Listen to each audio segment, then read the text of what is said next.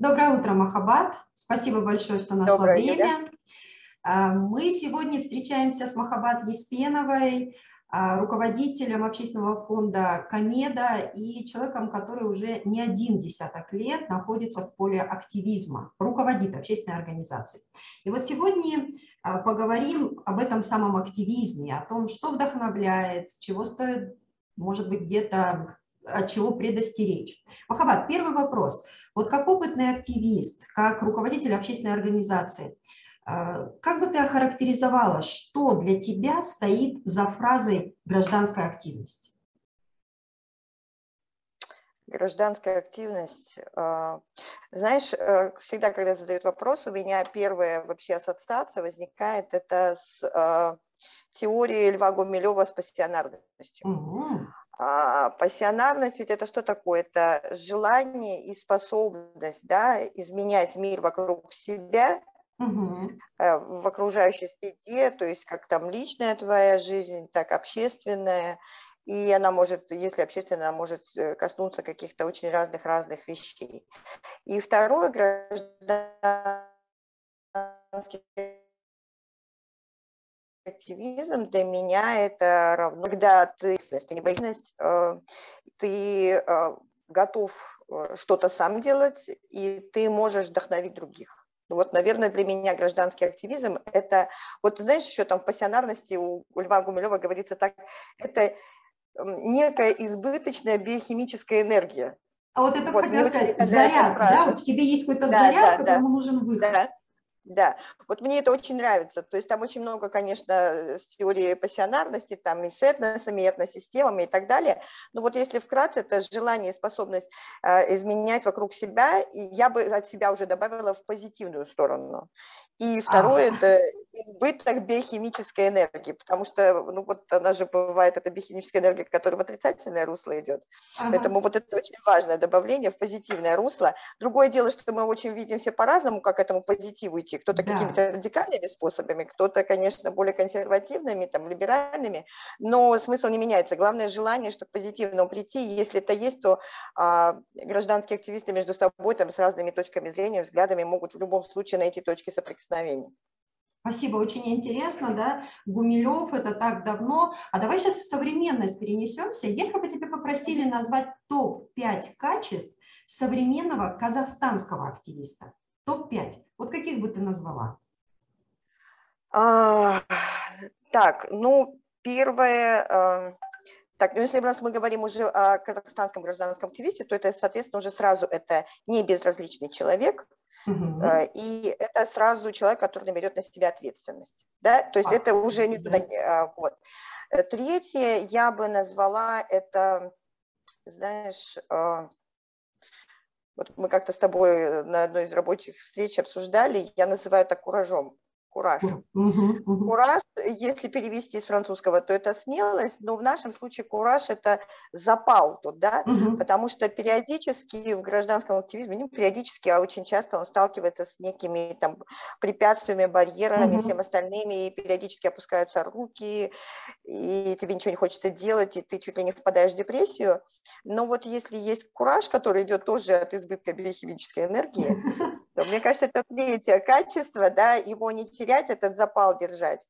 А четвертое – это, я бы назвала, уметь работать на равных. Mm. На равных, э, прежде всего, с людьми, которые только присоединяются к гражданскому активизму, да, не так с высоты, что я там много больше а, знаю, и вообще я всем расскажу, да? как жить в секторе с коллегами из других секторов, из бизнеса и государственного сектора, потому что мы знаем, что а, зачастую мы воспринимаем, да что они там понимают, да что они там знают. Угу. Да? То есть вот эти вот все некие стереотипы в голове, когда ты выстраиваешь сотрудничество, их каким-то образом надо убирать. Угу. Вот. И, а, и пятое, это, наверное, пятое, наверное, способность объединить а, разных людей Угу. Вот знаешь, это больше, больше уже, наверное, такие коммуникативным способностям, может быть, к медиации, то есть потому что Гражданский активизм, он такой, он такой яркий, он такой разношерстный, он такой интересный, если геометрические формы, это тоже все разные, и вот uh-huh. это все объединить, как бы казалось бы иногда необъединяемое, мне кажется, что здесь вот все-таки нужны коммуникативные навыки, навыки такие медиации. И это не то, что просто как бы навыки, а это внутреннее должно быть понимание, uh-huh. что вот на чем мы начинали, если мы все идем по позитивным, то мы всегда найдем точки соприкосновения. Ты знаешь, у меня вот э, качество, которое ты назвала пятым, вызвало воспоминания. В далеком 2006 году на одной из конференций, где все три сектора присутствовали, и активисты, естественно, пытались показать весь свой кураж, весь свой запал, вдохновить на что-то, один из государственных служащих э, уровня управленческого подошел, и мы говорим, ну вот нужно вот с ними сотрудничать. Одну из непрессных организаций мы представляли районного уровня, что у них замечательные идеи, они двигают отлично, вот с населением работают. Он внимательно слушал, потом отвел меня в сторону и говорит, Юля, я их боюсь. И вот в этот момент я поняла, что ну, это разумное ощущение, что он их боится да. и готов сотрудничать, если есть посредничество определенное, да, кто берет на себя риски, вот э, этот кураж перевести в какие-то понятные, удобоваримые вещи для государственного служащего. То здесь очень много действительно нюансов, которые ты очень тонко подметила, уметь э, действительно быть на стыке вот этих всех секторов, да, не замыкаться где-то, потому что ну, активизм невозможен. Спасибо большое. Мы вот все говорим кураж, э, какие-то биохимические процессы, но ведь человек не может быть да, все время на подъеме ты как специалист с медицинским образованием да. понимаешь, что это качели. Да, да, да. Скажи, пожалуйста. Это ненормально, если постоянно это, да, это, уже это немножечко от нормотипичности уходит. Да. Ясно. Так вот, когда активист находится на спаде, своих эмоций, своего вдохновения, когда он разочаровывается и не понимает вообще, для чего он все это делает. Ну, мы прекрасно понимаем, что многие вещи меняются долго, либо мы какие-то изменения э, сначала видим их, а потом снова все откатывается назад. Поделись, пожалуйста, что вдохновляет тебя? Вот какие вдохновляющие, может быть, практики или вещи, люди, которые помогают тебе в момент спада вставать и говорить, нет, я остаюсь в этой сфере, я иду дальше? А, ну, знаешь, самое первое, это ты знаешь, что когда у тебя есть тыл, ну вот для меня это вдохновляюще, особенно когда детки еще были маленькими, ты знаешь, а пусть это как-то не звучит сейчас для общей большой нашей аудитории, там как-то слишком уж э, прозаично, но для меня угу. было прийти домой, э, знаешь, обнять, понюхать деток, угу. вот, э, полежать с ними, обнявшись, для меня вот это было прямо одним из самых таких больших. Второе, всегда ты знаешь, а, мне всегда э, хотел, вот тоже та мысль, что э, э, какое-то время пройдет, мои дети вырастут, и кто-то им скажет, ой, а твоя мама да столько сделала, да она нам помогла, она нам помогла. Вот mm-hmm. эти вещи, они тоже очень помогают, как-то, знаешь, это держаться. Mm-hmm. А, третье, это, конечно, друзья и коллеги. Uh-huh. Ну, сколько даже мы с тобой там созваниваемся, да, и там, образно uh-huh. говоря, там, плача в жилетку и, и все, да пропади на пропадом. И после разговоров какая-то вы, вы, выстраивается какая-то конструктивная какая-то струя, от, за которую ты цепляешься так вот, э, да, как альпинист по горе идет, и думаешь, да нет, собственно говоря, а может мы еще и не все сделали, а может мы не так пошли, а может, давай-ка посмотрим. И дальше уже вот после этих эмоциональных какой-то включается там анализ, начинаешь думать, э, что сделано правильно, и почему мы правильно сделали, как мы к этому пришли, что угу. можно было бы сделать по-другому. Потому что сейчас я смотрю, когда, да, даже там трех-четырехлетней давности какие-то вещи, и мне из высоты сейчас я бы сказала себе, да нет, ну это глупо, ну это, это нерационально вообще, зачем так надо было делать. Угу. Вот. Э, вот это вот общение, и для меня еще очень, ну, прям вот очень важно, я, я нахожу ответы в книгах. Угу. Вот не те книги электронные, которые читают, а прям вот книжку, которую ты в руках возьмешь, которую ты полистаешь, которую ты там угу. можешь какие-то заметки сделать. Для меня очень многое. Я, например, вот «Горе от ума», который в седьмом классе все или восьмом проходят, да. Я до сих пор перечитываю, и каждый раз это какое-то новое прочтение, и ты каждый раз находишь ответы, а там как раз-таки про, так скажем, про некие э, а, так скажем, паттерны да, поведения там, служащих государственных, и вот как раз о гражданском активизме, о том, что угу. по посыле, о порыве.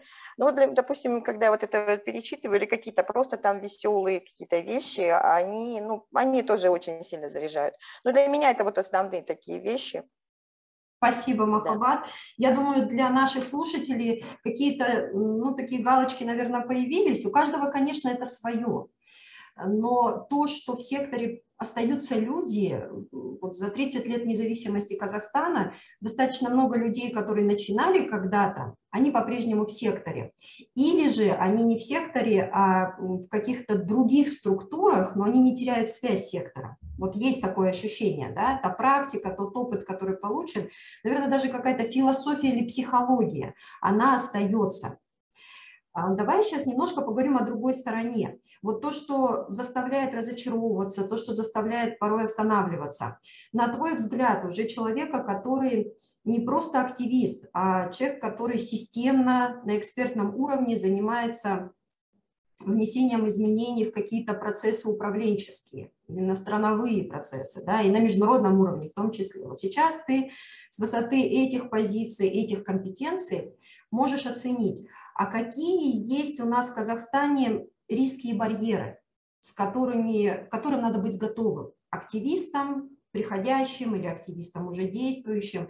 Вот от чего бы ты предостерегла и что с этим делать? Вот барьер какой и что с ним делать? Про барьеры, да. Ну, а, я не знаю, это как назвать, может, это не, даже не барьер, а какое-то некое наше всеобщее препятствие. Угу. Это в целом общий менталитет. Угу.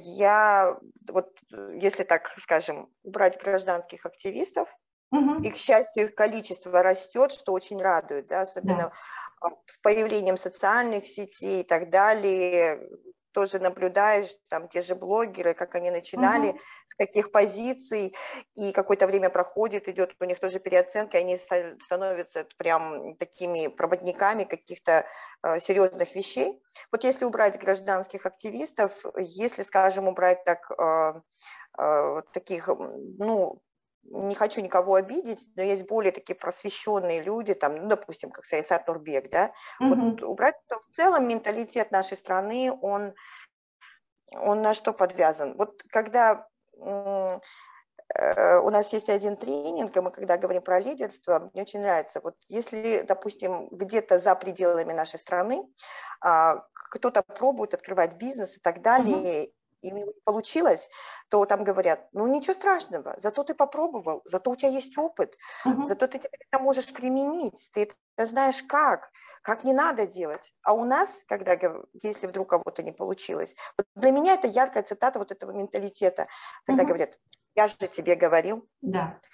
у нас везде волосатые руки, у нас угу. везде нужны связи, у нас везде все вот нужно таким образом делать. Мы тебя предупреждали, ничего из этого не получится. Вот для меня вот это вот, э, то есть мы э, вообще в целом очень мало улыбаемся. Вот mm-hmm. Баян Тимиртасовна, один из тоже таких общественных деятелей больших, она правильно говорит, я за то, чтобы пожилые улыбались. Когда они улыбаются, значит, у них все хорошо. Ну и в целом это, да, вот в стране, если люди улыбаются, значит, ну вот те проблемы, которые у него есть, он, значит, понимает, что этот груз он может нести, он может эти все проблемы решить. Вот.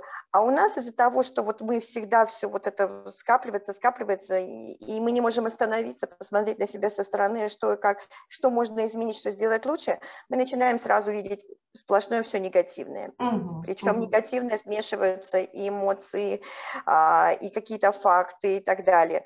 Вот. Плюс какие-то вот уже, ну так, опять, не люблю это слово, но оно все равно вот как-то паттерны поведения из поколения uh-huh. в поколение в Советском Союзе, ну это плохо, это, это так не будет, это не сработает, это все равно. А зачем я буду начинать?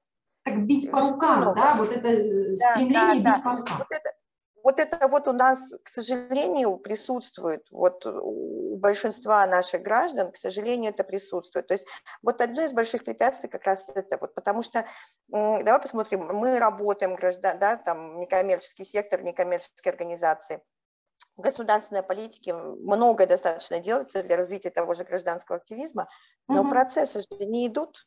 Угу. Но не идут ты поднимаешь, поднимаешь, а это так глубоко сидит, и я даже не знаю, какая армия психологов нужна или какие изменения нужны для того, чтобы у людей поменять вот это вот. Но ты попробуй, ты вокруг себя попробуй, угу. и тогда давай, тогда уже давай после этого поговорим.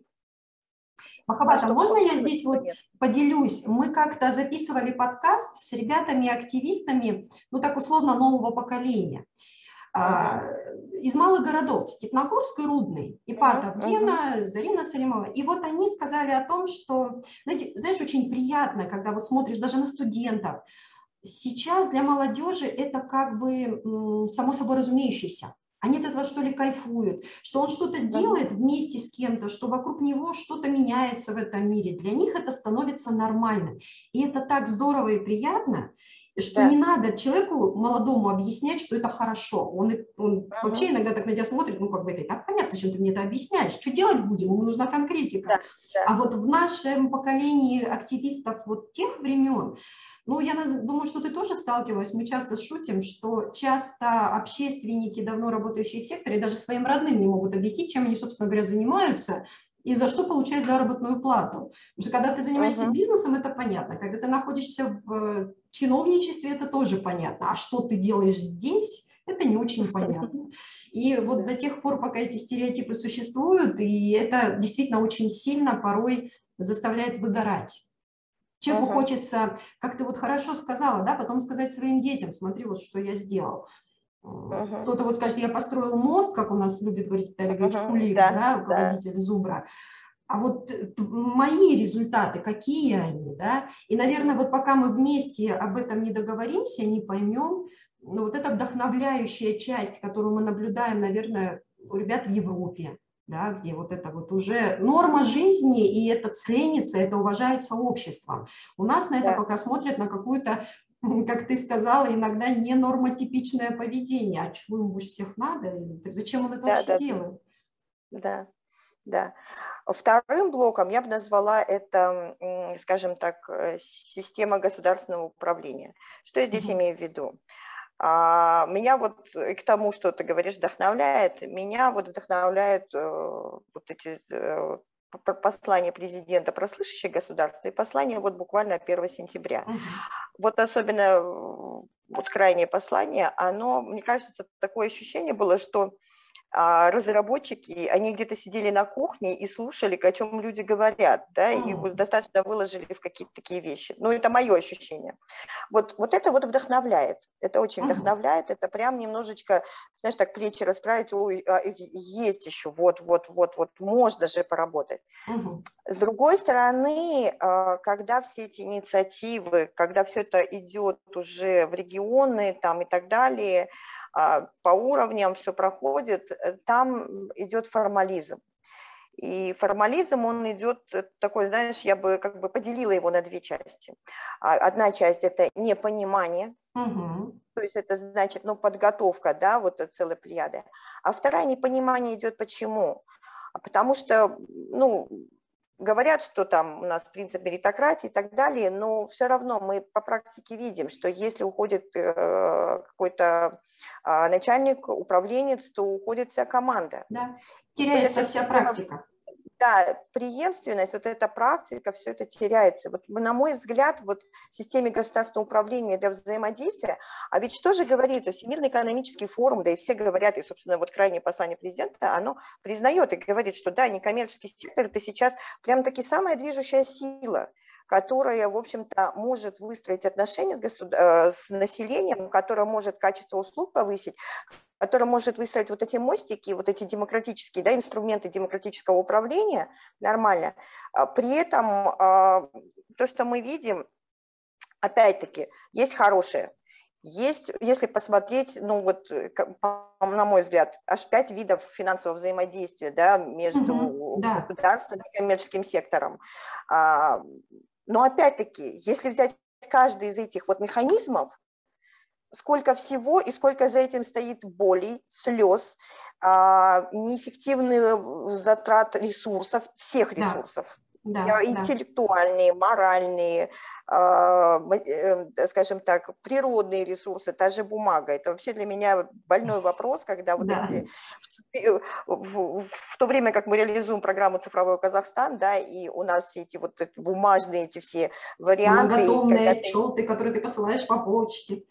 И как, когда ты заходишь, это ладно, ты приготовил отчет, и ты ужаснулся, ты думаешь, ты четыре папки непонятных документов да. распечатал, да, там уже в детали не буду вдаваться. Но когда ты приходишь, и ты видишь, когда там другие организации сдают, и вся комната, она в таких папках, у mm-hmm. меня всегда первый вопрос, сколько кубометров леса здесь? Да, то есть мы вроде как надо... делаем одно, а на практике другое. Да, да, да. То есть, по сути, есть механизмы. Здорово, классно, аж пять э, видов, да, есть. Это классно. Значит, ну, государство признает, что да, надо работать. С другой стороны, правоприменительная практика всего этого, она просто вот, вот, вот здесь еще даже в большей степени убивается на корню, там вот этот кураж, вот это желание что-то изменить, что-то сделать, привнести что-то, причинить добро, да, кому-то. Да, да, да, да. Вот. вот это вот где-то здесь. Это вот э, второе, то есть ментальность не некая э, система государственного управления, то есть формализм и вот эм, непонимание э, и так далее. И э, еще одна вещь, для того, чтобы вот гражданский активизм так он рос, я бы, я сейчас я не, я не могу достаточно хорошо сформулировать, это вопрос о том, что а, а как-то надо вот эту социальную напряженность снять.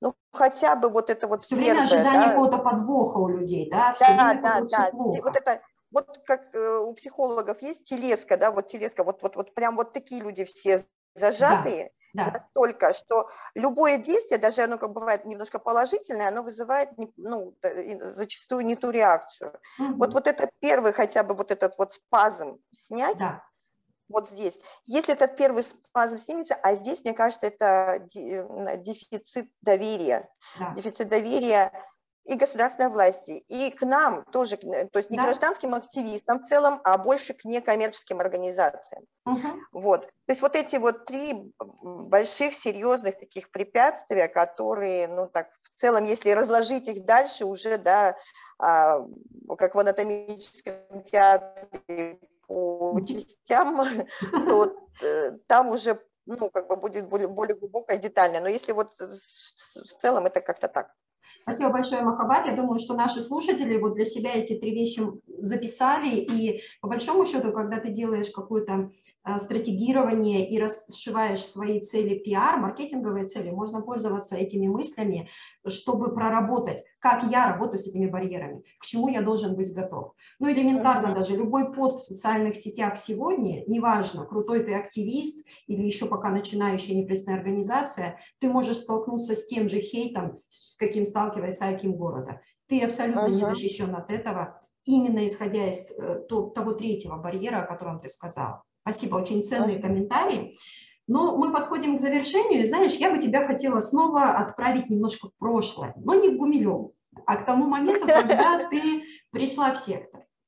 Вот э, скажи, вспомни тот момент, когда ты принимала решение работать именно в гражданском секторе, на гражданский сектор. Э, что бы ты сейчас с высоты своего опыта сказала себе той? Вот от чего бы, может быть, предостерегла? Ну, ты знаешь, э, когда ты так задаешь вопрос, когда ты решила, на самом деле э, это не было вот так вот, знаешь, завтра я начинаю Точно, работать в гражданском секторе.